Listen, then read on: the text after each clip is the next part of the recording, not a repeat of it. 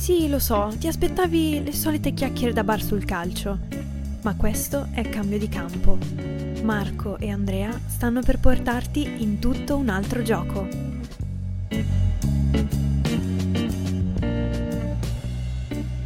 Oh, bene, benissimo, anzi, siamo qui con Alessandro Crisafulli, direttore generale sportivo tecnico, e adesso ci racconterà un po' lui quanto dirige in questa società che è l'Aurora Desio. Siamo in Monza Brianza, per chi non la conoscesse, allora ti chiediamo due cose. Facci conoscere la società in cui, in cui dirigi e facci conoscere la tua persona. Tra l'altro, prima una cosa per iniziare, noi intervistiamo sempre persone che hanno, non so, 32 ore al giorno di vita, immagino, perché adesso ci, ci dirai, dirai tutti quante cose fai, ma eh, non è vivibile così. Sì, ce la possiamo fare, dai. Allora, ciao a tutti, grazie a voi anzitutto del, dell'invito per questa bella chiacchierata, insomma, che spero sia molto stimolante per, per tutti e soprattutto per chi avrà il, il piacere di, di guardare come fai a non conoscere l'Aurora Desio? Ah, cioè, non lo so. Ma questa infatti, già, già parti male. Io vedo, cioè, vedo lì delle persone che non la conoscono. Mm, fai vabbè, tu, fai sono tu poche, perché sono sennò- poche sicuramente. Comunque siamo, vabbè, io sono il direttore generale della, della società perché è giusto strutturare bene la società con i suoi vari ruoli, quindi partiamo già con una cosa qua, bisogna strutturare bene, quindi all'interno della società c'è bisogno che i ruoli siano ben definiti, le competenze siano ben definite, le aree siano ben definite, altrimenti si fa un, un minestrone. E, mh, personalmente nasco insomma come nasco insomma proprio no nasco come interista in realtà. E poi cresco come giornalista sono tuttora giornalista professionista eh, faccio cronaca dalla, dalla Brianza ho fatto anche molta cronaca sportiva adesso vabbè non citiamo i quotidiani comunque per i principali quotidiani nazionali italiani alcuni dei. E dopodiché 7-8 anni fa eh, forse anche 10, ho iniziato un pochino a avventurarmi nel mondo del calcio giovanile, penso come molti, mm, sì, penso una buona parte, quando ho iniziato a portare mio figlio a giocare qua proprio all'Aurora. E quindi diciamo che in quel caso ho iniziato come dirigente accompagnatore ma già diciamo dopo sei mesi più o meno ero direttore generale ombra diciamo così. Quindi ho iniziato a organizzare le prime cose per la passione mi ha spinto velocemente a Dopodiché ci siamo staccati per qualche annetto e da quattro anni ho ripreso in mano, diciamo così, insieme a Mario Trezzi, che è il mio direttore sportivo, eh, il settore giovanile della, dell'Aurora e abbiamo aperto tutte le attività insomma, relative al calcio giovanile che facciamo, quindi con il nostro brand che si chiama Tikitaka, diciamo, e abbiamo aperto Tikitaka Academy, che sono corsi di formazione per allenatori, Tikitaka Camp, che sono camp estivi invernali, asilo del calcio e bla bla bla, insomma facciamo un sacco di cose veramente nel mondo del calcio giovanile. Ecco, un sacco di cose fighe dal, punto di vista del calcio giovanile, ma soprattutto da un punto di vista formativo. Io personalmente ti avevo conosciuto ad un corso con il dottor, il dottor Riccardo Capanna, che è fonte di sapere non indifferente, visto, visto i temi che tratta. Ma abbiamo anche citato lui molte volte nei nostri primi episodi parlando sì. di Ormi Specchio, no? Esattamente, eh, ma non è stato l'unico ad essere stato ospite e, e, e autore di alcune sedute formative qui alla Corradesio, perché nel corso degli anni sono venuti, correggimi se sbaglio, Orswein, piuttosto che Umberto Ruggero e tante persone che hanno fatto vedere Zauli, Biffi, eh, la loro formazione, i loro concetti di coaching attraverso molte molte sfaccettature. No? Cosa siete riusciti a prendere tu e, e, tutti i tuoi relatori, soprattutto perché poi questo sapere deve essere trasferito sul campo, altrimenti non se ne fa nulla. Certo. Sì, diciamo che delle, uno dei cardini del nostro progetto iniziale è stato quello appunto di partire dalla formazione degli allenatori. E siamo partiti subito veramente a bomba perché siamo andati a selezionare proprio uno per uno, a prendere quasi a casa, a casa non a caso, ma a casa, in qualsiasi paese essi stessero, quelli che ritenevo, riteniamo ed erano unanimamente riconosciuti come i migliori, diciamo, nel loro, nel loro campo, nella loro specifica metodologia, eccetera. Quindi qui abbiamo avuto Orswein, eh, che è stato il primo praticamente, eh, Michel Bruinings, abbiamo avuto Zauli, Massimo De Paoli, Paolo Gatti, Sergio Soldano, veramente tanti tanti.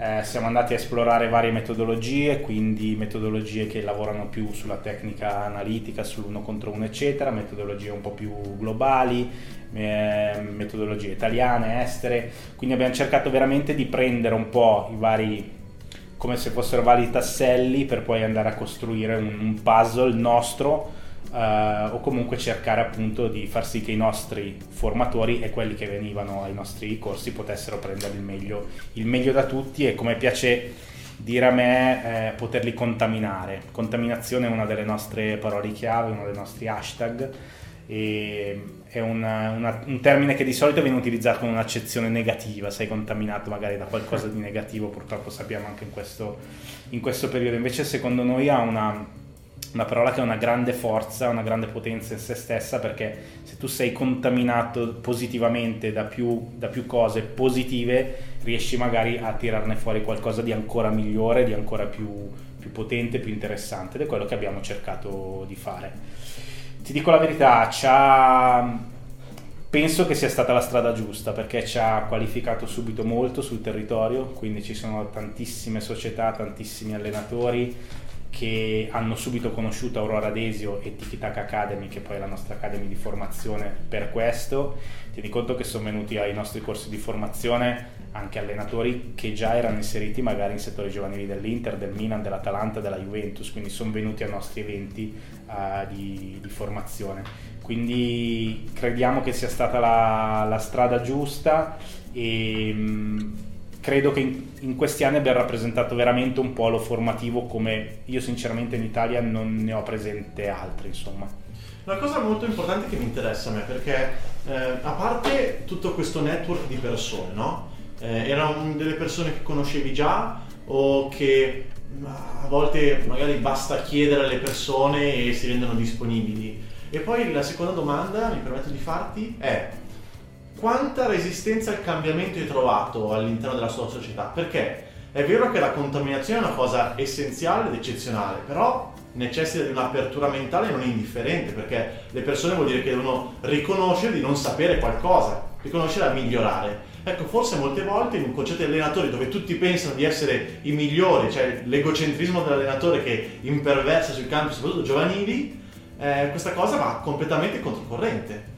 Certo, sì, so di non sapere una delle frasi storiche, insomma, che abbiamo imparato dalla, dalla, filosofia ed è fondamentale che i formatori eh, siano consapevoli di questa cosa.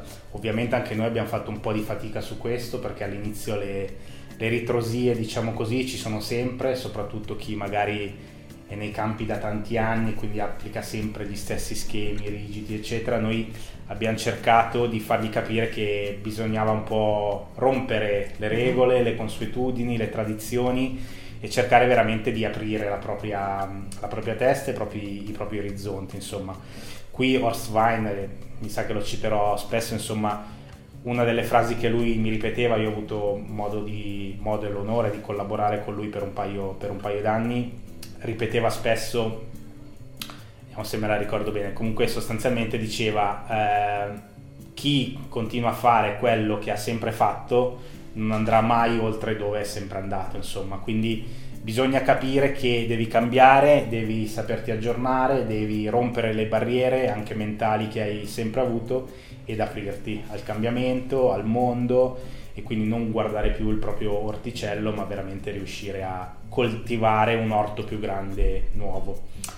Uh, sulla, sul fatto di riuscire a chiamare queste, queste, personalità di altissimo livello da noi, diciamo che in questo il mio lavoro di, di, giornalista ci ha aiutato molto e diciamo che ci ha aiutato sotto vari aspetti perché comunque oggettivamente quando contatti una persona che comunque fai una professione che ha un suo appeal per tanti, per tanti motivi, ha o aveva insomma un suo appeal per tanti motivi, è più facile riuscire a, a tirare qui. Poi se eh, accumuli comunque una serie di eventi che vanno bene, perché dobbiamo dire che sono sempre andati bene, eh, ti crei comunque uno storico e quindi ti crei comunque una credibilità sul territorio. Certo, da noi ti posso dire che sono venuti circa più di 500 allenatori da tutta Italia, eh, sono venuti persino da Lampedusa, sono venuti dall'estero, è venuto una volta un, dal, dal, Brasile, dalla Repubblica Ceca, dalla Svizzera, eh, dall'ex Jugoslavia, insomma vuol dire che la qualità della, della proposta era veramente, veramente alta, insomma, quindi pur insomma, nel, con umiltà diciamo che pensiamo che sia stata la, la strada giusta. Allora Alessandro ti chiedo, eh, il business model che sta, sta, sotto a questi eventi, perché ovviamente creare un polo formativo crea un brand per l'Aurora Desio che è incredibile, però adesso ci hai parlato di 500 allenatori, che non sono pochi, e non si possono assumere tutti ovviamente, per cui immagino che c'è anche un secondo fine, eh, magari qualcosa come sostenibilità economica in cambio di una cultura. Sì, assolutamente. Eh, per noi comunque quella di la parte di, di Academy è sempre stato l'obiettivo di fare, di fare, formazione, quindi comunque di donare al territorio, tra mm-hmm. virgolette, eh, anche se magari la maggior parte dei corsi erano a pagamento, però perché ci sono ovviamente anche delle spese certo. da sostenere per i corsi, eh, quindi è un donare mh, formazione e cultura sportiva al territorio avendo come ritorno quello comunque di immagine, di brand, di marketing e magari riuscendo anche a avere una serie di, di contatti, quindi fare lead generation e poter avere una, un'ampia platea di formatori da cui poter eventualmente andare a pescare quelli che si ritengono migliori per poter ampliare insomma, il proprio staff, staff tecnico. Quindi... Ecco, perché qui siamo arrivati a un concetto fondamentale secondo me Andrea, che è quello che poi parliamo molte volte con altre società con le quali facciamo dei progetti perché ogni, ogni, volta quando si parla di marketing, quando si parla di social media marketing, si finisce sempre a parlare di post su Facebook, la foto ai giocatori, quando invece c'è un concetto di lead generation, list building, quindi eh, avere delle, dei contatti, dei contatti mail, che ti possono portare davvero valore in qualsiasi campo, che possono essere come città di contatti con allenatori da prendere o magari di nuove risorse da integrare. Ecco. Eh, e questo ti faccio i complimenti perché è un'ottima trovata, perché Grazie. è un concetto di content marketing alla fine, no? È basato sul valore che trasferisce, non solamente un toc toc ti vendo questa cosa. No? È un'ottima cosa. Ehm, tra l'altro nella finalizzazione di questo processo tu ci raccontavi, avete questo progetto che sarà quello di selezionare gli allenatori, no? Allora, potresti raccontare un po' meglio perché questo qua è, è, fondamentale perché se vogliamo le persone giuste se vogliamo formare i nostri ragazzi i nostri bambini in modo eh, meritocratico e meritevole del, del valore devono, a cui devono essere trasferiti del valore che bisogna trasferirgli allora bisogna avere persone giuste e bisogna selezionarle bene come integrate questo aspetto qui in Aurora Desio?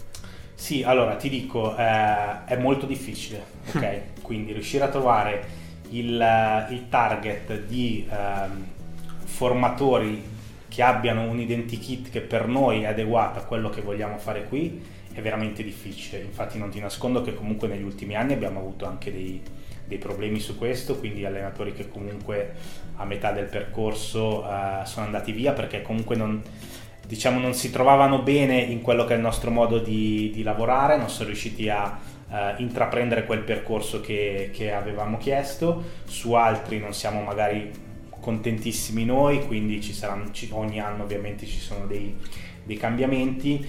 Uh, il nostro direttore sportivo, insomma, che si occupa di questa, di questa parte, eh, sta cercando di delineare sempre più un, un identikit appunto del, del, forma, del possibile formatore, formatore Aurora, che deve essere una persona con umiltà, con uh, capacità di lavorare in team, perché qui ad, esempio, qui ad, esempio, non esiste la mia squadra giovanissimi, la mia squadra allievi o esordienti, la squadra dell'Aurora Desio, eh, una delle nostre parole chiave è una squadra, un cuore solo, quindi si lavora tutti, tutti in team, è un team unico insomma quindi eh, voglia di imparare, assolutamente fondamentale, mai sentirsi, mai sentirsi arrivati. Eh, quindi ci sono tutta una serie di caratteristiche che stiamo delineando e cercare di, cioè, riuscire a trovare chi ne, le abbia tutte non è veramente non è semplice. Abbiamo anche elaborato una sorta di, di test che vorremmo, vorremmo lanciare magari nella prossima stagione, che è un test, chiamiamolo così, psicoattitudinale, un po' anche maieutico, con le domande in cui cerchiamo di tirare fuori veramente quello che, l'aspirante formatore pensa del calcio giovanile, del suo modo di intendere il calcio giovanile. E insomma stiamo anche qui capi- cercando di capire quale sia la, la strada, il percorso migliore per avere degli allenatori che non devono essere tutti uguali perché non è che li dobbiamo avere con, con lo stampino, però devono avere delle caratteristiche ben, ben precise. No, ecco, perché ad essere poi tutti uguali ti farebbe omologare a un percorso formativo che non avrebbe senso di esistere, no? Poco fa parlavamo con eh, un, un amico uh, che a breve sarà presente anche probabilmente ai nostri microfoni, ma non ne faccio il nome, e lui ci diceva che il talento, secondo lui, è essere diversi conflittuali, no? quindi co- questa cosa porta valore alle persone perché porta conflitto, conflitto inteso in termini di dialogo costruttivo per approcciare a nuove idee. E in questo senso l'approccio a nuove idee, tu mi ci hai confermato che anche nel progetto che ha grandissimi valori, eh, che state intraprendendo, porta a dover far allontanare alcune persone o a doverle allontanare. Concetto secondo noi importantissimo che nel momento in cui hai o vuoi fondare una tua filosofia di gioco, un tuo metodo, eh, una tua struttura organizzativa e formativa, è normale che le persone che decidono possano anche decidere di allontanarne alcune, mentre oggi nelle società basso dilettantistiche tendenzialmente quello che si fa è prendo quello che ho.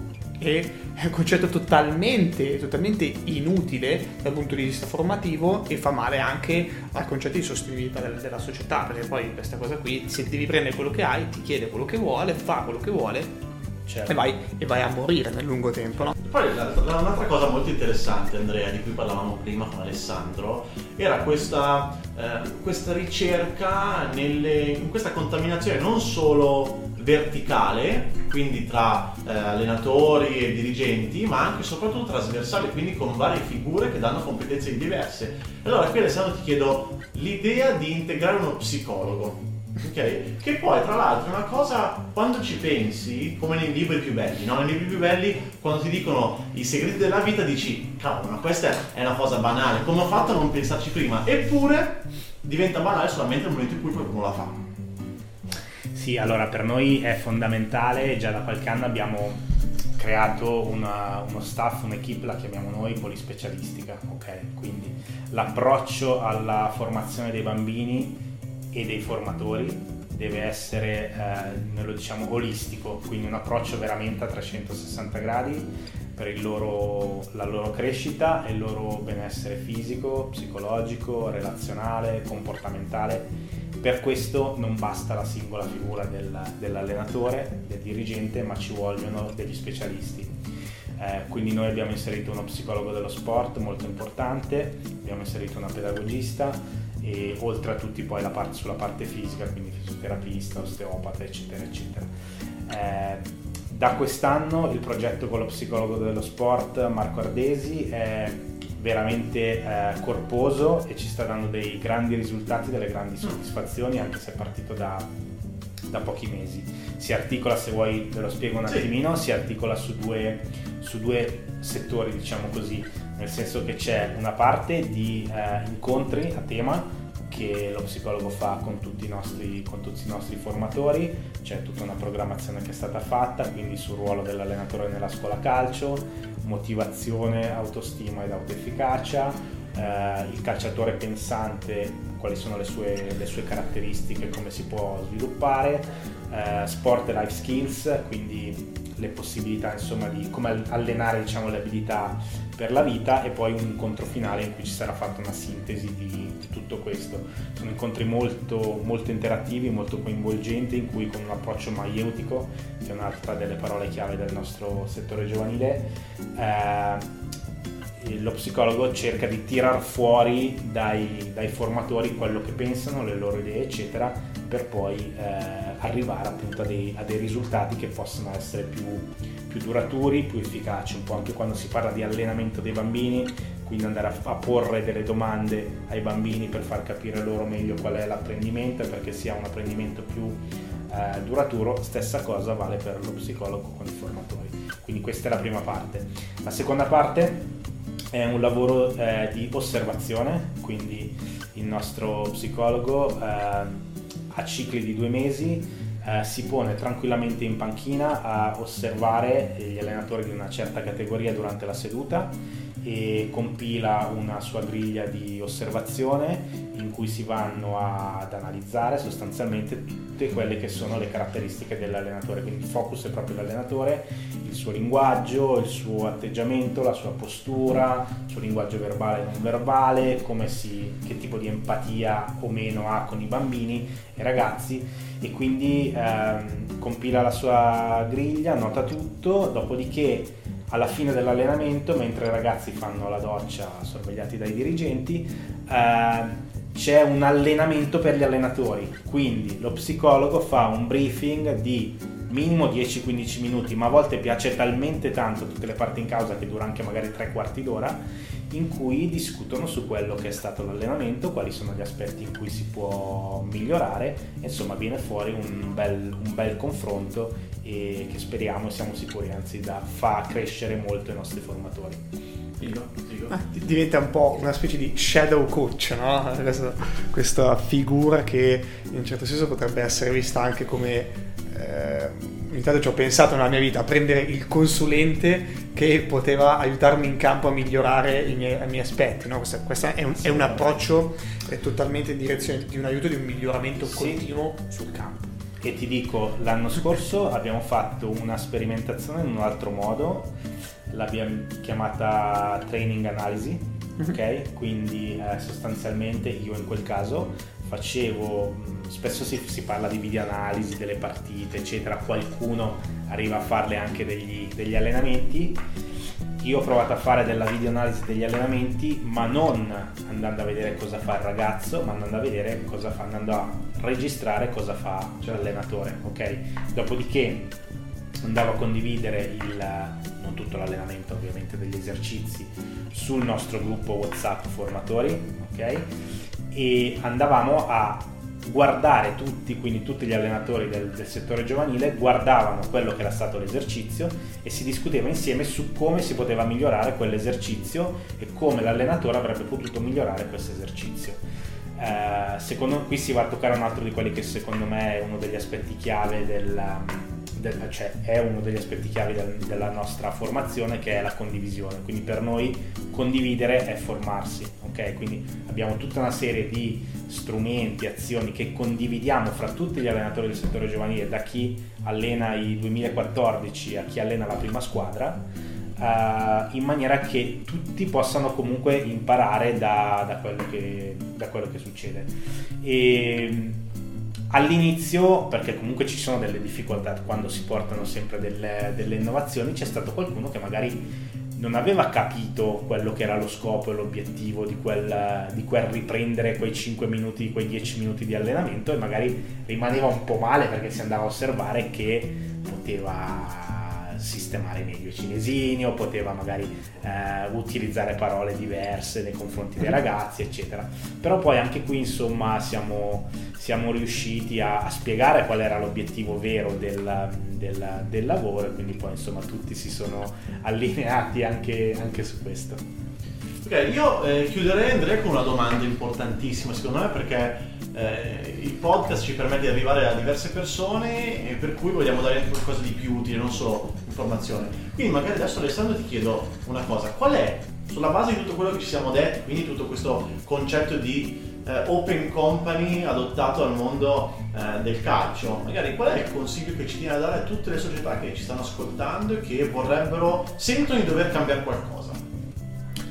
Allora, il mio consiglio è abbiate coraggio, non, pa- non abbiate paura, eh, non fermatevi di fronte alle, alle difficoltà e non pensate solo al vostro orticello, come dicevamo prima, ma veramente spalancate le porte, rompete tutte le barriere, cercate di farvi influenzare, farvi contaminare e eh, proponete delle idee nuove. È solo così che ci si può far conoscere sul territorio e si può crescere come settore giovanile sotto tutti i punti di vista e soprattutto per il, il bene dei bambini e dei ragazzi che deve essere sempre il focus principale secondo me di qualsiasi settore giovanile. Beh, dal, Vangelo, dal Vangelo secondo Alessandro io eh, chiuderei e beh, ti ringrazio infinitamente per il tempo che ci hai concesso e basta. Io andrei chiuderei, basta Sì, asciugare. dai, Eh, no, abbiamo finito di asciugare. Va bene così, Un po' d'acqua. così. Un po' d'acqua sulla telecamera. Ragazzi, alla prossima puntata. Grazie a voi, ciao ragazzi. Ciao.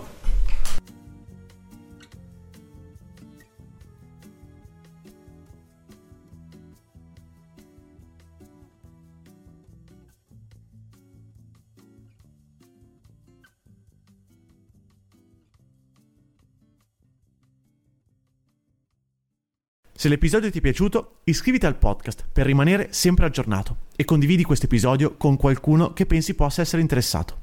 Noi ci sentiamo al prossimo episodio.